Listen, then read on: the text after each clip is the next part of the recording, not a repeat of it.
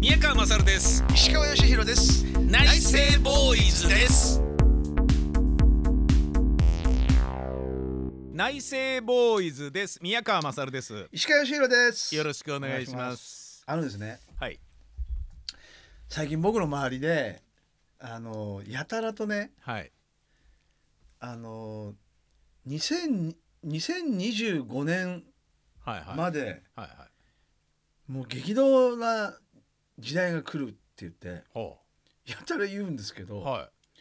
まあそれは来るでしょうとはいはいで2025年を過ぎるとはいはいでそそれってなんかそんなに巷で言われてることなんですかあの漫画の影響ですかわかんないですななんかはただ実際ね、はい実際今はやっぱりその戦争が実際あったりといか、はいはいはいはいでまあそのまあ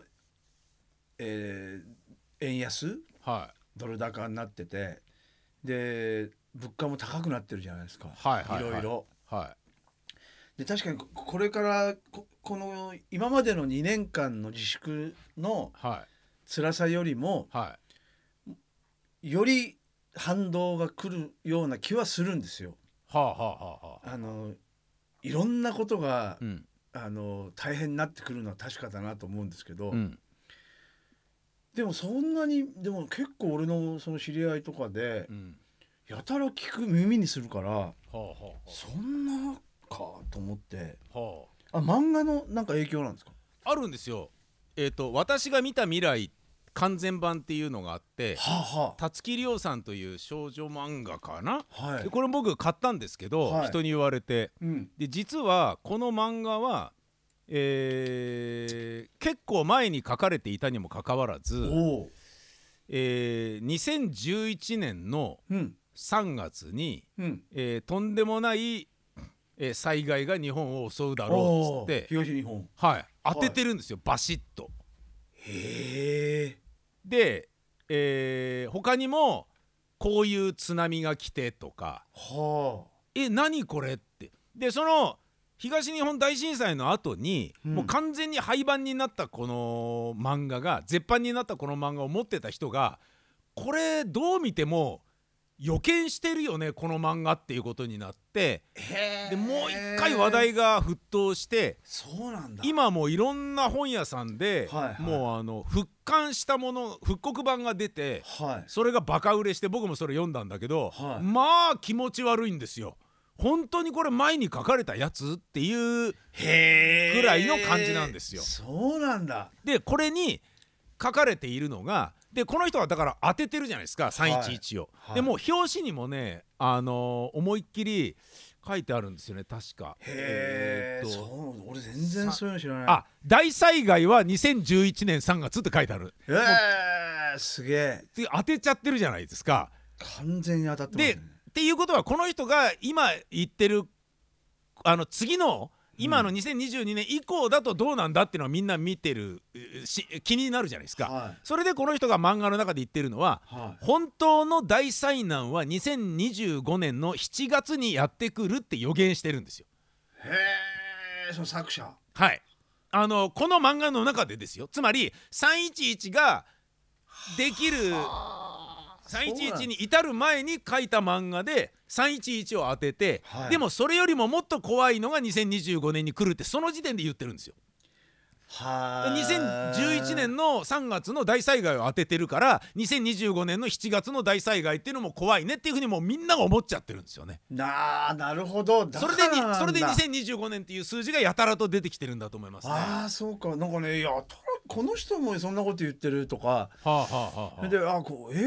と思って、ん俺そういうの全然疎いから、はいはえそうなんだと思ってああそういうことなんだい。うーんまあでもねなんかうーんなんだろうな急にいきなりリバイバルブームみたいな感じでこの人が取り上げられちゃってるけどまあ要は漫画でただ書いてるだけの話で。はいはいはいでなんかこうよよ予言予知夢を見が見がちな人っているじゃないですか。はいはいはいでこの人も実際あのクイーンのフレディが死ぬことをはい子供の時に夢で見て、あやだフレディ死んじゃうフレディ死んじゃうって思ってたら本当にフレディ死んじゃったとかへーそういうなんかいくつかのことを当ててることは当ててるしその思ったことが現実化しちゃうっていうようなタイプの人なのかもしれないんですよね。へえだからそういうことで言うとこれはあの2025年ってのはどうしてもちょっとみんな引っかかるなるほど、ね、は引っかかるんだけどただまああの今話した通りうん科学的根拠は何一つないのでなるほどね騒いでる人はいるけれどっていうことだけじゃないですかね。最近すごいですよね都市伝説とかあ陰謀論とかね。ねはいはい。なんかなすむ昔そんなのそこまでこんなポピュラーじゃなかったでしょ、なかったですねねやっぱインターネットの影響じゃないですかそうですようね、んもういやいやすごい時代だよなももっとスロースローでいいような気がするんだけどななんうんかスピードがありすぎちゃって、あとその人の、えー気持ちをこれを信じるこれを信じないっていうのを、うんもう作れるようにインターネットがなっちゃってこれサイバーカスケードとエコーチェンバーっていうのが絡んでくるんですけど、はいはいインターネットとかいじってると自分の好きな広告が出てくるようになるじゃないですか。はあ、はあはあ、あの自分があの見てるジャンルでねそうですそうです、はいはいはいはでいそれはもう AI で完全にこう、はいハンドリングされちゃってるじゃないですか。うんうんでそれのデータをこれもう本当に今もうまさに調べてるから放送ラジオとかでは言えないけどインターネットだったら言えるだろうなっていうことで言うと、うんトランプ大統領がやっぱ支持を得てはいなったのは、トランプをいいと思うようにロシアがインターネットに働きかけをしてはいでアメリカ国民にうんトランプがいい、ヒラリーはダメだトランプはいいっていうのをこういうことを書けばあのトランプ支持者が増えるっていうのを分かった上でずーっとやりまくってたことによってトランプが受かったとさえ言われてるんですサよね。ブリミナル的なそうもっとあのはっきりした、もっとはっきりしたはいはあそういうなんかせん深層心理に歌えるんじゃなくて、はいはいでヒラリーはこういうこと言ってたとかでこういうこと言うとトランプ支持者が増えるだろうで増えたらその人たちがまたトランプのいいことをどんどん広めるし、はいはいはいでどんどんどんどんトランプを神格化していくっていう流れが出てへーでトランプを動かしたでこれはロシアがそのアメリカ大統領選をやったのと同じようなことをフランス大統領選でも過去にロシアはやってたとかへえでそれはうまくいかなかったんだけどうんロシアが推してたロシア寄りの候補者は落ちたんだけどうんで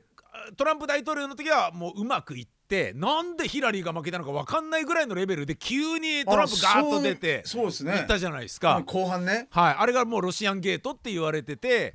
でもそれ証明できないからら大統領になっちゃったじゃないですか。なるほどねだってなんかそういうようなことがある中のこれも一つだし2025年ってうん疲れ、取りつかれたように言ってる人っていうのもいやーもしかしたらこういうのによる影響かもしれないですねいやもしかしたらね。多分聞くからうんまあ確かに大変になるのはおそれはあの俺みたいなやつでもやっぱ感じるわけじゃないですか。うんうんねだってそのえ特にライフラインなんかはいはい。ねもうこれからどんどんどんどん、はい、もうロシアがああいうことやってるわけですから、ね今年の秋からはものすごい高くいろいろなことがなるだろうし、ういんやガソリンも多分レギュラーやっぱリッター200円いくんじゃないですか普通に。ですよね。くっそん高いですよ。高いですよね。は本当そう思う。だうんって、そうなんだよな。電気代とかだってこれからますますい。そうですそうです。ねもうどんどんいろんなものが高くなってうん。へえまああでもなんかそういうやっぱりあの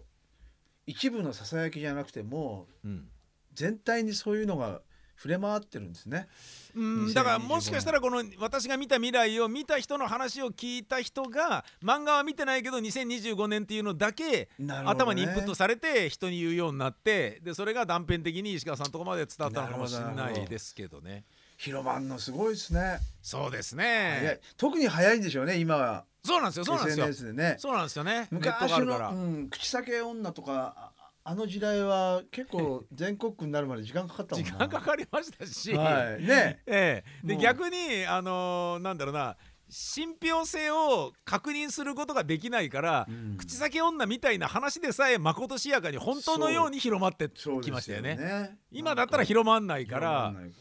ら俺ねこの間あのニニュース見ててうん何でもないことですけどうん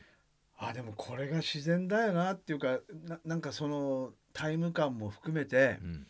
えっ、と北海道の、うんえーあれどこだったかなえっ、とにだからいわゆる日本列島で、はえー今日が、えー最後の桜の満開の日でしたっていうニュースだったんですけど、はあはあはあ北海道でね。いはいはいで結局あれまあ要はあのーえー最初のだから九州のね、うんえー方からずーっとこう桜が咲き始めて、うん北海道にたどり着くまでう、んい約3か月ぐらいかかってるわけでしょ。うんうんねうんそうですねねあの最低地行って、はいはいはいまた最低地行ってってこう時間をかけて、はひあのひひ一つの季節をこ、いううんね桜前線がね桜前線が、はいでで最後北海道で、はいはい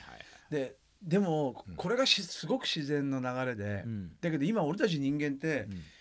いいっぺんにあのにいわゆるその桜前線いっぺんに咲かせてしまってるぐらいのスピード感はあではあはあはあことが起きてるじゃないですか。はいはいはいはいはいだかはらそれってすごい怖いことだなってうんちょっと、あのまあ古いタイプの人間だからなのかわかんないけどそのこの間そのあのニュース見てて本当思ったいうーん今日あの今日が最後の桜満開の日でしたみたいうーな、んなんかそれがすごいほっとしちゃってうーんああでもやっぱり3ヶ月近くかけてこうやってあの、まあ、春、うんまあ、最近春なんてあんのかないのかわかんないけどそうですうね んそうですもうもうね気候がねはい冬と夏を繰り返してるみたいな感じだからなそれでも桜はまあいろんな種類があって、うんでそれのもう全てのい種類の桜の中でうん最後の満開日っていうのがあって、ほうほうあいいなあこういうのなあと思って、うんでも人間ってなんか全部をいっぺんに咲かせてしまうことができちゃうじゃないですか今。できちゃいます ねなんかね。あのー、鶏もねなんかこう太陽を一日のうちに2回昇らせてね2回朝が来たと騙して、たね卵をね1日ね2回産ますとかやってますからねその辺もそう自在にできそうですよね本。当思う。だもうちょっとゆっくり行こうぜって思う なんかもうすごいスピード感がありすぎて うんうんっていう気がするなあなんか。僕はその後ですね、うん。えー石川さんに前、あのーテストステロンのはいあー男性ホルモンの検査をはしいてもはらいったじホゃないですかルモンそうそう俺それ聞きたかったんだ、はいそうそうなんですよそれその後3週間おきにうん今まで3回やってるんですけど、あやったんだやりましたやりましたでねめちゃめちゃいいんですよ、へえあのー元気になるんですようんテンションが上がるんですねえ大丈夫なのそれ あ大丈夫なんですよそのあのーなんだろうな言っちゃってるような上がり方じゃないんですよ飲み薬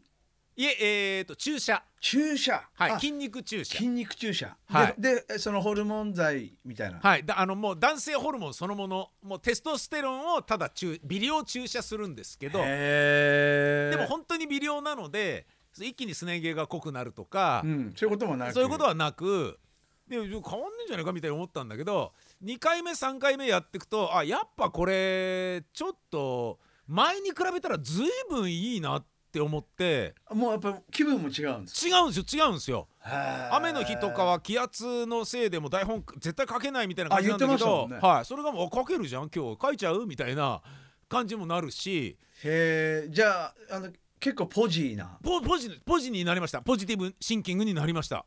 へえで前は最近はもうくたびれちゃって、うんでこれ例えばね今は日いはこいの「内政ボーイズ」録音してでこれはでい編集しようって思うのも、でもうん今日は録音して石川さんに会えて十分楽しかったから編集は明日でいいやって言って明日にしてることが多かったんですよ。はいはいはだけど最近はそのことだけで言うと「いやもうまだは終わって早いんだしもう明るいかあららやっちゃおうぜ」とかっていうしたら明日一日ツーリング行けんじゃねみたいななんかいそういうよえうー、なそこんとをなかアグレッシブなんだはいはい空間になってったんですよね。へえ逆に、うんいやこれ飯食ってここでこの作業やったら明日結構午前中楽にできんだからやってっちゃおうぜみたいなことがすごい多くなってきたから睡眠不足になりがちでちょっと体を大事にする意味でいやここは我慢して帰ろうみたいなそうもう明日に回そうよみたいなへーそういう感じになってきたんですよ。すごいえその、えっとホルモン注射はい、それって結構もう最近はポピュラーなんですかいやあんまりポピュラーではないと思います。へえだけど俺は徹底的に調べてみたんですけど、はい誰がどう見てもやった方がいいものなんですよ。あそうなんですかはい、男の人はですよ。あのいい年のそれ保険適用じゃないでしょあ僕保険適用ですあそれ保険適僕用保険適用で1回の最初の注射はなんか600円ぐらいでしたからへでーこれなら続けられると思ってへーでもちろんその保険適用外のつまりそのなんだろうな愛人を作ってお姉ちゃんをブイブイ言わせたいとか、はいはいそのなんか性的なことをもっと頑張りたいのだみたいな、はいはいそういうエロ親父向けのやつは量を多く打つから保険適用じゃなくなる代わりに、はい1回の注射で何万円とかそういうのがあるんですよね。あそういうのもあるそういうのもあるんですよ。で僕はそういうのじゃなくもう本当にただなんかネガティブに考えそうなのをただ止めたいぐらいでいいんですっていうのではいあのそういうあのエロ親父が行きそうなところじゃない普通の町医者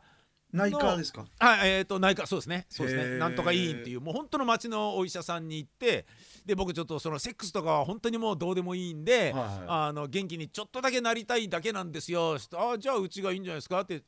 あの本当に微量ですからうちはっつって。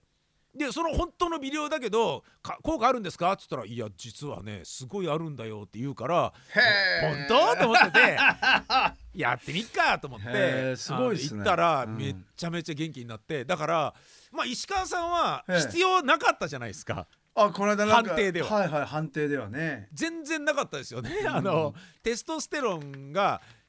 打った方がいいかどうかテストみたいなのあをね石川さんにねやりましたもこの内政ボーイんねズでやってもらったんだけど、うんで俺はもう絶対打たなきゃダメですぐらいのレベルでまで下がってたけはどいはいはいはい石川さんは全然 OK だったけど、はいはいでもしこれから必ずまたどんどん下がっていくと思うんですよ。はいはいでなんか俺やる気なくなってきたなとか、はいなんか奥さんからなんか最近元気ねえんじゃねえかってはあはあはあ言われ始めたらもう一回あのテストやってみて、はいでなんだったらちょっと行ってみてもらいたいぐらいなじゃあちょっとその時は紹介してもらうぜひぜひね宮川さんにねは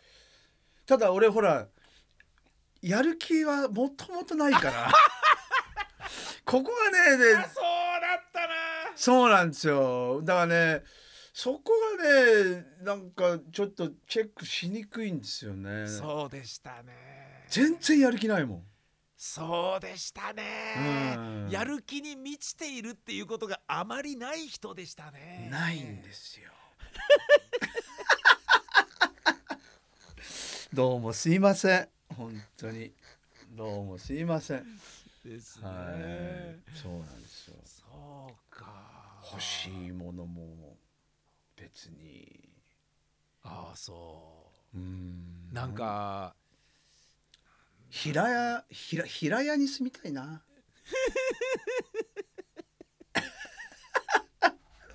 平屋に住みたい、ああうんその夢に向かってがむしゃらに頑張ってみる数年間を送ってみるっていうのはどうですかじゃあうん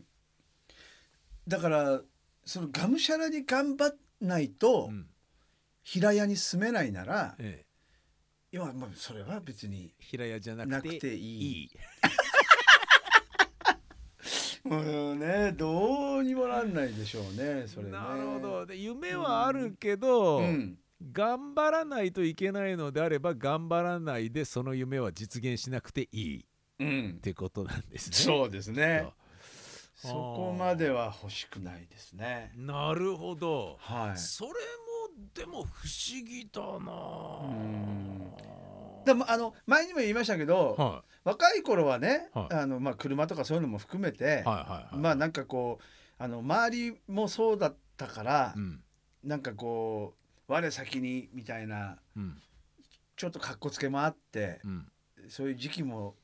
あったけど、うんでもそこに感動なんて何にもなくて、ほうなんかこう、うん、一通りやったと思います。だからあのほうなんかねそういうのは。うーんうんだけど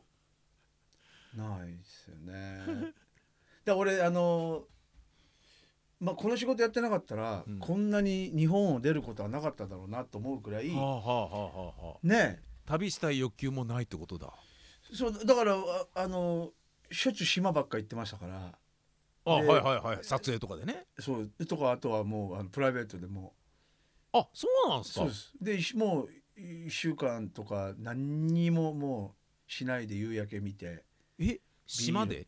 島だだからあのえっ、と寒い島とかセブ島とか、はいはいはいはいバリ島とか、はいはいはいはいあのアジア系好きだったんですけど。はいはいはいはい、い。そそれはでも行きたいと思って行ってたってことでう。すそねうです。あのやっぱり夕焼けと海が好きなんで。へえでかといってそれじゃあそこ行って何か観光するとかはいはん全くないんですよ、いね。ああなるほどもうずーっと夕焼け見てるだけ本読んで、ほーそれでビール飲んで、はいはいはいはいそれであの普通にあのコンドミニアムみたいなのを借りて、はいはいはいはい、でちょっとあのえっとまあお酒いろいろ飲みたいなと思ったら、うんあのホテルのバーとか行けば、うんうんねうんでそうあの別にホテルに泊まらなくてもうんうん安く済むじゃないですか、うんうんだから本当低価格で楽しい旅をしてましたねほーはいはいそなるほどねうでも何にもしないですほーあの次回の収録までにそしたら、よ、うん強いてあげればうん、これが欲しいとかああいないんかですね夢を考えとくってはいいうのははいどうですか、次回のねはい次ねははいい夢実現しなくてもいいんですようんそう実現してないけど、うん俺ちょっと今年中にこれやるとか、そこうでれすね買うとかちょっとじゃあそれ次のやつにはいはいだって今すごいじゃないですかコロナうつがはいはいはいはいはいはいねだかそうですらねちょっとあのそれいいですね俺ちょっと考えておきます次の夢を夢をはい、はい夢を宿題として、はいわってかいりうまこしとたにしましょうよろしくお願いいたしますよろしくお願いします宮川勝です石川義弘です内政ボーイズです